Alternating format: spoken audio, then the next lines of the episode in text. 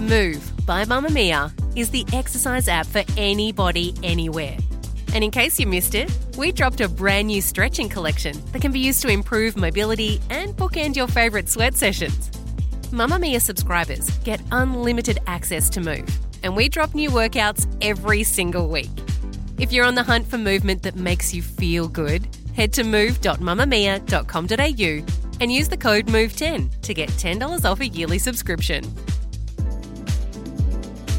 The Kickstarter was an awesome success. We made the amount that we tried to crowdfund, but it turned out that it was about one hundred seventy thousand dollars to two hundred thousand dollars more. It almost broke me. I was very, very close to giving it all up. Welcome to Lady Startup, the podcast where we find out how to build a business from women who've done it. I'm Rachel Corbett, and my guest today is cake-making queen, Catherine Sabbath.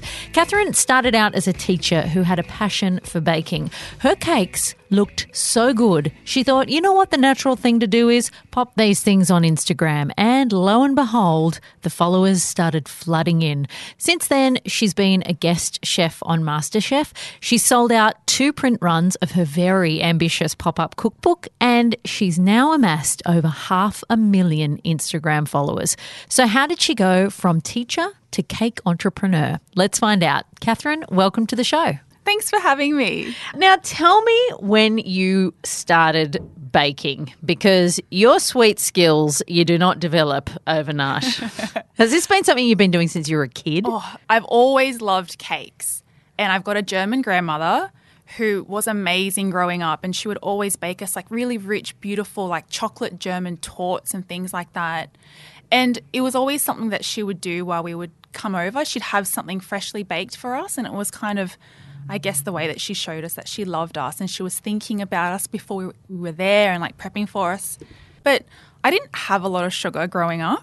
I think the baking that I'm doing now is making up for a lot of lack of sugar and sweets growing up. So I'm overcompensating. That's a good lesson for the parents now who are not letting their kids have any sugar. This is your future. They will be eating sugar yeah. nonstop. Or making their own. Yeah. So what I would do is I would just find what's in the cupboard and then I would make my own like disgusting concoctions of like chocolate this and flour and eggs, and I would just make something up because wow. it wasn't there for me. Gosh, okay, this is a great lesson because there are a lot of parents that do not let have their kids have sugar anymore. So so you went into a career in, in high school teaching. Were you even thinking about kind of baking as an option, or were you like, that's not even close to a career? No, I didn't have anyone in my life who was making a viable career out of baking or even a creative passion. I always loved art growing up. I was a very quiet kid. I grew up with a stutter as well, so I think that also made me kind of retreat into myself and just be creative. Mm. Part of that was like I would make cakes as well to kind of connect with my friends and show them that I loved them. So I, I always thought that I would move into some kind of artistic career, but it took a really long time for me to see that and to actually gain the courage to go for it. Was Instagram a game changer in that becoming a potential path? Yeah. Were you an early adopter? No. I begrudgingly signed up t- to it because all of my friends had accounts. I was on Facebook. I came really late. I was like a MySpace person. I really liked MySpace. Oh, I'm feeling you. Look, I'm so I'm so late to every party. All the snacks are gone. Like any yeah. technological party, I turn up and I'm like, hey, guys, I'm ready. And they're like, we're over MySpace. We're yeah, somewhere I, else. I don't think I accepted the fact that we were moving towards like Facebook and all these, which I completely am not that person now. You need to adapt. You need to embrace new forms of tech. Mm-hmm. But back then, I, I didn't care, and then I just realised I was being left out at parties. And this is just like a sad commentary on the way we hang out now. yeah. But my friends would sit around and talk about photos that they had seen from like a few nights ago, and they'd be all be laughing on their phones. And because I didn't have the app, I was left out. Mm. And they would upload photos not on Facebook but on something else. And I was like, well, I don't have the account, so I need to sign up. So I, I signed up, and then again, as a high school teacher, you don't want to really show too much of your social life. You can't. So I changed my last name. I created an account And it was cakes. That was the only thing that I thought was like P C and not going to get me in trouble. Your cakes now are beautiful to look at. Were they always that? Because to put that onto Instagram, you're sort of like, oh, that's tailor-made for Instagram. What you do is exactly what Instagram was built for.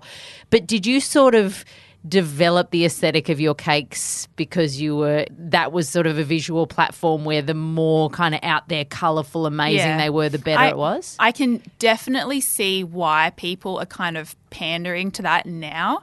But no, so I started the account when I was teaching and I had five classes of twenty-five kids that I needed to impress at the end of the school term. I had some classes of like kids who were mixed kind of special needs. And so I needed to make cakes that really attracted them and like enriched them and like created some kind of awe when you brought it into the room. Mm. So they would be really tall, gaudy, bright cakes with the dripping icing and the candy stuck on top. And I would make those cakes just for them to get their attention. So when you started to post these images on Instagram, was it pretty quick that your account started to gain traction? Because you've like you're almost about to hit half a million followers, aren't you? Yeah, thanks. Close, Good close. Lord. You it, are like super goes, close. It goes up and down. I try Does not it? to think about it. I can lose like three thousand followers in a week or so. It goes up and down. And it's not because I've ever bought any followers. Right. There's nothing sus it's going just on. Just bots happen when you have a lot of but followers. I, I try not to let that freak me out because if I think about it for too long, it does. Mm. And then I don't want to affect the way I share what I do. I don't want it to ever be conceited, really. I want it to always be something that I enjoy doing and I don't want to do it for any other reason besides that and making my friends and family happy and, of course, like supporting the cake-making community. But once you start playing the game of likes and followers, mm-hmm. it all goes awry and then oh. you, you just lose your sense of self. And once that app dies, what do you have? Exactly. And also the reason that people have come to you in the first place is the authenticity of what you're doing. And then if I you start so. to – yeah, but if you then start to get affected by that, it's just not a very long-term game. Like you mm. might be able to get the sugar rush of something pretty quick, but it's not going to last, you know. It's like especially yeah. now that the pendulum swings the other way and people are really interested in authentic voices and, mm. you know, I think it makes sense to stay true to yourself because then you'll never, you can never get angry if you lose ten thousand followers because you weren't yourself. Yeah, you know? yeah. you just, you, oh, I'm so conscious of never aligning any sense of worth with my personality online. Mm. I just always try to make sure those two things, like my sense of self-worth is really strong, what I stand for is really strong, and whatever I put out there, if people don't accept it or if people don't like it as in terms of like translating to actual life, yep. then I need to be okay with it. Mm. So were you seeing quick traction in the early days or how long did it take you to sort of see mm. something where you thought, oh gosh, this could be something? Yeah, you know, it took a while, but I think once I hit around two thousand followers, I remember sitting there and I know it sounds rich because I sit here now and I'm like, oh, I don't care about followers. But when my two thousandth f- follower ticked over, I was like, oh, my gosh, this is really cool because then it, it was real. Like mm. there weren't bots and people weren't making money on social media. So it was two thousand followers actually just really like my cakes and they're following me without wanting to get something out of it. I'm not making money. It's It was real. Mm. So that meant a lot. And I guess once my students started finding me online, that's when I had to think a lot more about what I was doing because they, they were super supportive and saying, oh, my God, Miss, I can't believe you do this. This is awesome. Look how many followers you have. And then I guess the word spread and brands were contacting me and I, I would talk about what we would do during the school break and we'd share stories. And then my stories were like, oh, you know, Brown Brothers Wine flew me down to hang out with them in the vineyard. Stop showing and- up, Miss! And it was getting more and more extraordinary for me and I just actually couldn't believe that I was doing this in my spare time. And it got to the point where I didn't want to have to take any time off my job, because being outside of the classroom when you're a teacher is the worst feeling in the world. And even if you have someone looking after your class, like a casual, it's still the worst feeling in the world because you're letting your kids down. So I couldn't do both. Mm. I couldn't pursue all these awesome opportunities that were coming up, and I couldn't teach my students. So after about two years of having Instagram, I, I had to think about what I was doing seriously with my life. So I, I just went for it. What did you think your business would be at that point? Because obviously you're teaching and then you're being called up by people to go and do things for Brown Brothers or whatever it is. Were you thinking that's the business, that I'm going to be an ambassador for people? Were you thinking people love my cakes, I think I could sell them? Mm. What were you thinking about what the business would become? Yeah, you know, I, I still think about that. And I've always just done what is fun until it's no longer fun and I move the business into something else. So for me, I guess traditionally when you think of someone who likes to bake, well, you sell your cakes, you have a cake shop. So I moved into like market stalls and I would sell my cakes at events and things like that. And I really enjoyed that because you get the feedback as soon as possible, but you also get to see people's faces when they eat your stuff, and, you know, it's it's a great feeling.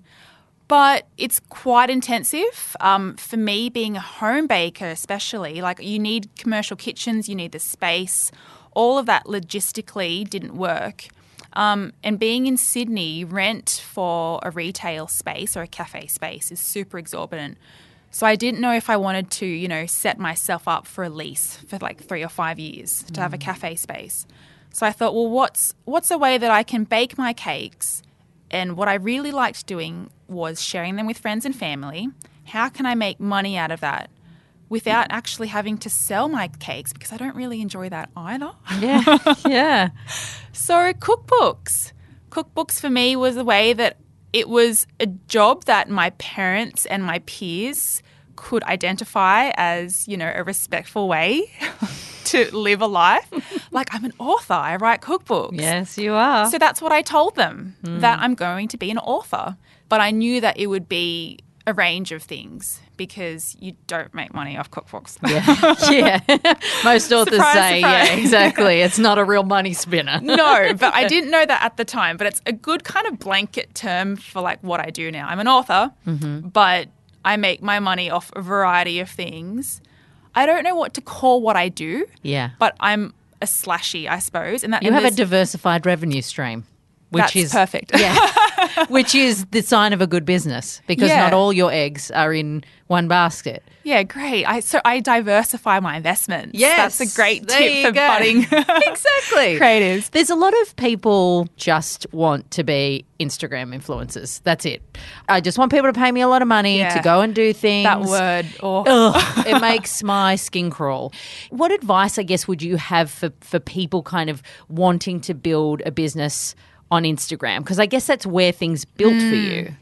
I would say don't ever aim to build anything on one free platform yep. because if you're not paying for it, you're the product.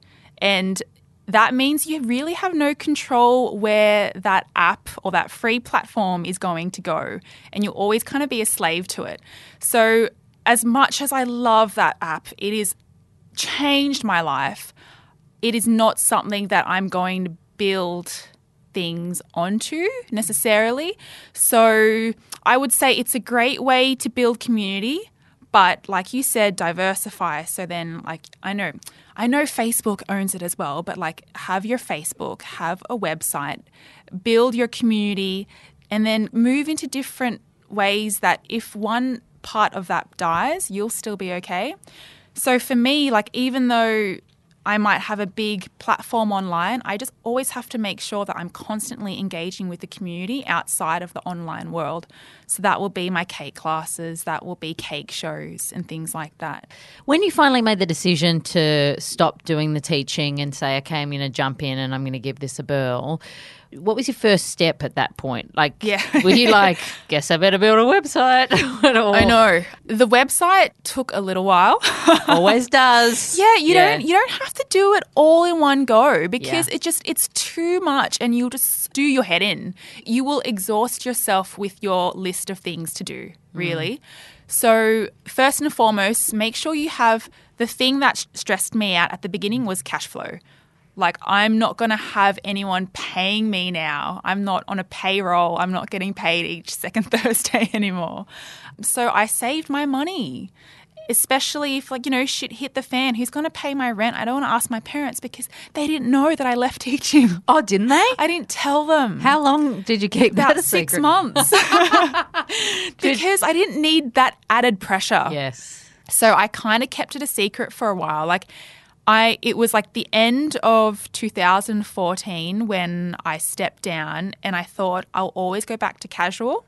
If shit hits the fan, you need a backup plan. And you know what? If you have to go back to what you were doing or if you have to give it up, as long as you're okay with it, then I think you can move, continue to move in that direction. But for me, it was I could never pursue the cake life, inverted commas, if I was doing it in fear.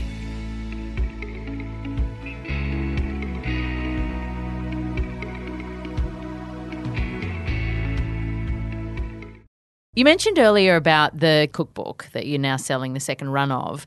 What was your decision to go down the Kickstarter route? Mm. In hindsight, oh, okay. No, I, I am I'm so, so proud of it. It is the coolest thing I've ever done, but I also know why it's never been done because right. it's so expensive. So we thought that because when you go into these kinds of things, you know, you price it up, you think, okay, so this is how much it's going to cost to pay the creative team and this is how much it will, you know, be for me to just be covered for the first month or so and this is how much it costs to print, blah, blah, blah.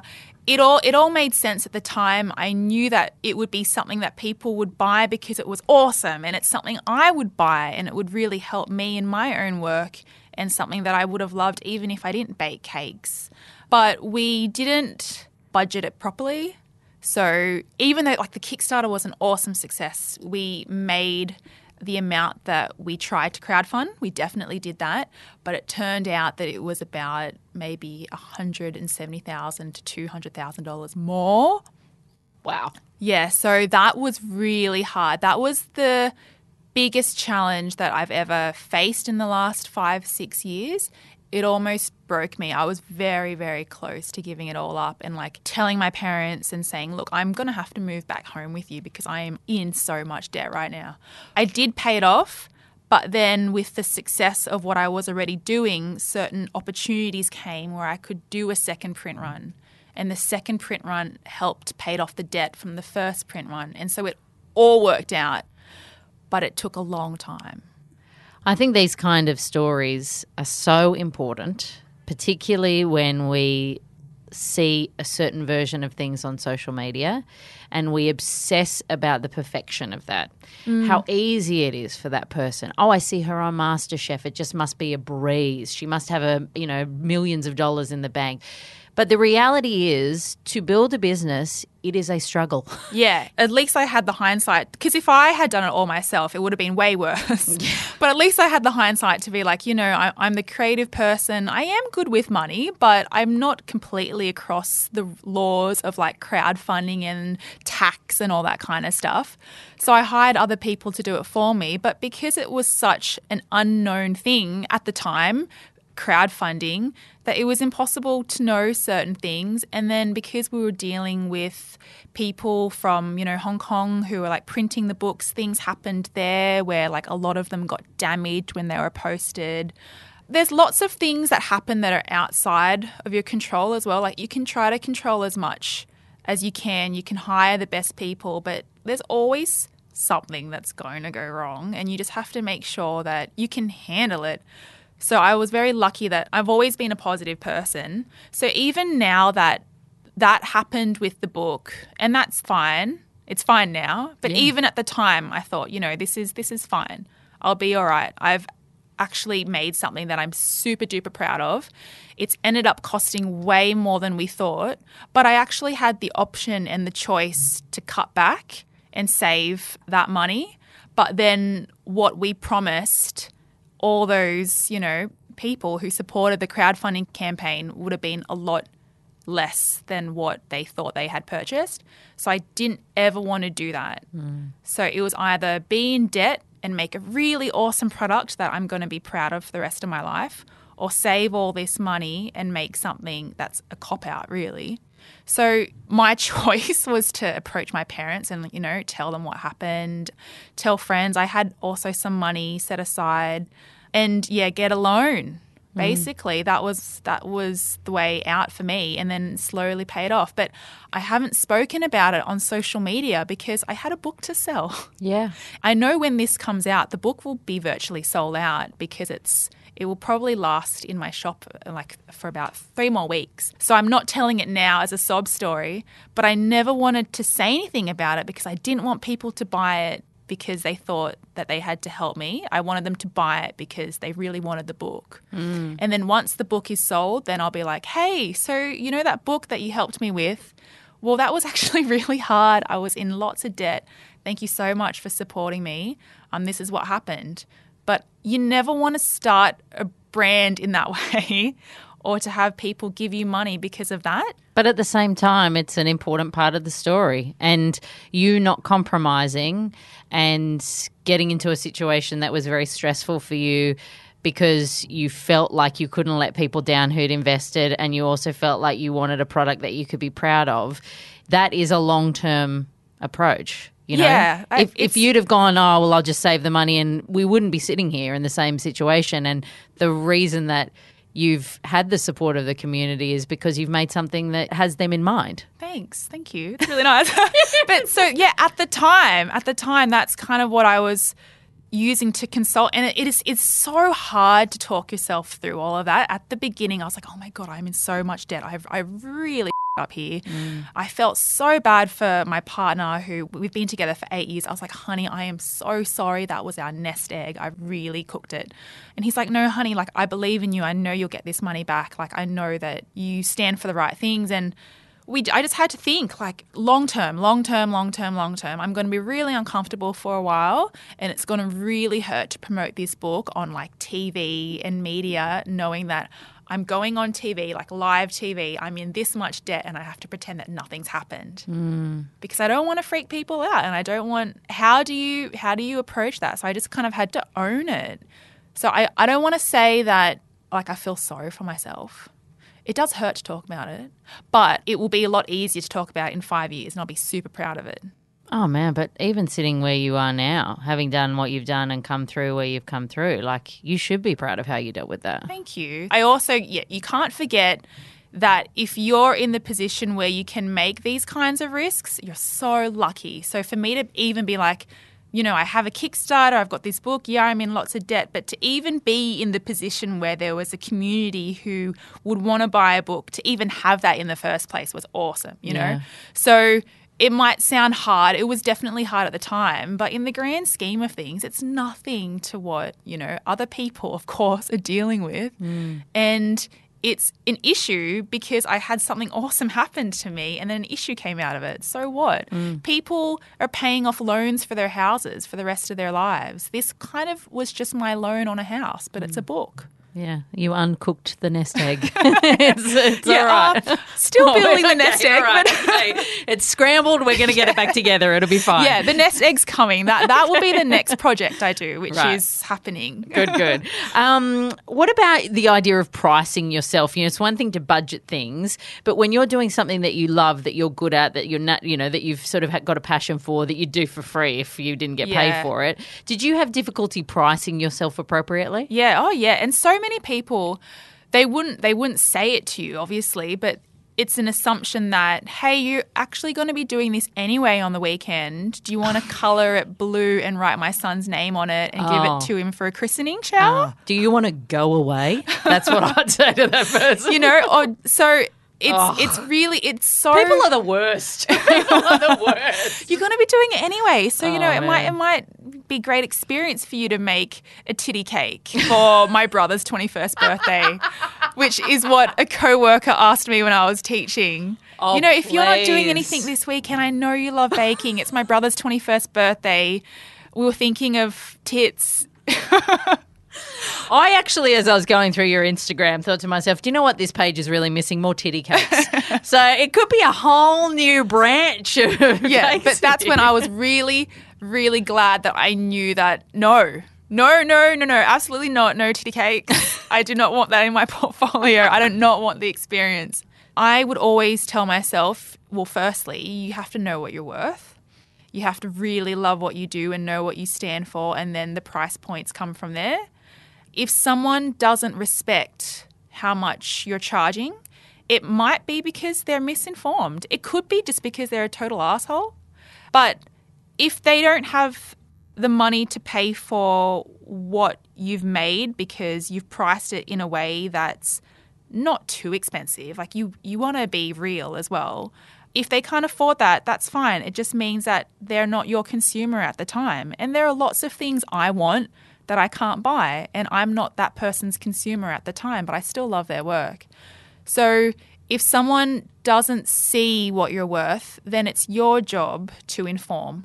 So that's where all the P R comes in. That's when, you know, you post photos of your work. You actually tell people what's in your cakes, how you make them, how long it takes, what it means to you. And then hopefully you attract the right kinds of people. And that's, you know, that's just the things you have to do. It takes longer, but you do it for lo- long enough that it gets to the point where you don't have to sell it yourself. Other people sell it for you. It's interesting when you're talking about the ingredients, because I think when you're starting a business, sometimes if your ingredients are your experience, your skill, your yeah. expertise, it's very hard to say this is what these things are worth. But it's almost, as you were saying then, I'm like, you almost kind of have to think about those things, because it's one thing to say this is how much this chocolate costs and this adds this, you know, and I can price this product that I'm making and this is why it costs as much as it does. But there's probably advice in that for people who do things that aren't so tangible mm. but are still having difficulty working out what they're worth yeah. because it's all of those things where you have to say, well, you know, this is how why, why you're paying for fifteen years experience in this and this yeah. much expertise. And, you know, thinking about it almost like a list of ingredients in yourself yeah, as a business person. Exactly. And you, you also you have to harp on the things that make you stand out from the cheaper brand or the competitor who charges less. You have to do things that set you apart, and so that when people are buying what you do, they're buying what you do because they know what you stand for. They, they know that you're not following trends, or you're not trying to We- weaken your product to make, you know, a quick buck. twenty grand with the wrong people might seem great now because it's twenty grand, but you do that enough times in the wrong partnerships and you'll have no earning potential. Yeah, yeah. Because you erode all of your credibility. Yeah, it's the piece of your pie. Yes, exactly. You, you've only got so many pieces. Yeah, that's right. And, but you can rejuvenate those pieces. So I know this is, it sounds so fluffy. The pieces of your pie, you can bake them again. Oh no, we've got the bloody cooked next, nest egg, we've got the pie yeah. pieces out, I'm into it. You have to, you have have to forgive me. I, I am a high school teacher by trade, so it's all about making sure the kids can imagine what I'm talking about. I'm loving it. Metaphors, I'm on board. You know? I'm on board. But um, yeah, so I, I do have to be careful with the uh, jobs that I take on, and also know that I'm doing it for the right reasons mm. as well. If you had your time again, my question is, would you do anything differently? And I'm guessing you would have priced the book better. Oh, my God, yes. So when when we priced the book on Kickstarter, we thought, you know, sixty-five dollars, that is so much money for a book. And I remember you ask your family for advice and they only want the best for you, but they can only speak from their own experience too. So when I said to my mum, you know, we're going to do a Kickstarter price of sixty-five dollars, and then, you know, after a certain period of time, we're going to bump the book up to eighty dollars. Because then the Kickstarter period's over and then the retail price of the book is eighty dollars. And my mum said, oh, that is so much money for a book, a book for eighty dollars. And I'm like, yeah, but mum, it's like a hand-assembled one and a half kilo book, right? It's got pop-ups. That is, I'm um, thinking as you, that, that is cheap. That well, is I didn't so know cheap. That at the time, five years ago, because of inexperience, the yeah. pop-up books that I was buying in a bookshop weren't that much. But then it's a self-published pop-up book which has its own fees in that that need to cover logistics and me taking time off to sell the book because a bookstore's not going to do it for me. So all that kind of stuff added up. And, you know, I didn't even really factor in my own wage because for me it was a passion project, the cookbook. I thought if it does really well, that's awesome. It will be a nest egg. But I always approached it as this is something I have to do because it's an awesome idea. I really think people need it. I really want it. Let's make it happen. But, yeah, I, I wish that I had priced the book a little bit higher because sixty-five dollars didn't even cover the cost that it is to make the book. Mm. And then we sold two thousand five hundred copies for sixty-five dollars and then had to ship them on top of that. So that's where all the debt came from because that sixty-five dollars didn't really cover even the book itself. How much do you charge for them now? one hundred twenty-five. Yeah, that's and getting, that still isn't making it healthy. I would have said it should be about one hundred fifty bucks for something like that. You're thinking like a coffee table. It's an art piece. Yeah. Well, originally. So then again, one of those things in a creative process is you think it's going to be one thing, and then during the journey, you think of ways to make it better. But for me, making it better also made it heavier. So it ended up being a kilo heavier than what it was meant to be. So then, but because it was through Kickstarter, people had already pledged and prepaid their shipping. So we weren't going to ask three thousand people to give us more money for shipping because that's unacceptable. To me, it was unacceptable. We are not going to go back and ask for more money. So then we had to pay three thousand kilos worth of extra shipping. Far out. I tell you one thing, you won't make the same mistake again. No, but it's an awesome beast of a book. And yeah, there were some things I regret. But for me, the slashy thing again, there's no one singular way to make money. So all my eggs weren't in the basket of the book. I knew that might be a loss, but there's other ways for me to make money. And then eventually the book is still awesome, and that is like a branding thing now. Mm. Finally, what, what's your advice for people wanting to start their own business, whether the way that you've done it or mm. just generally?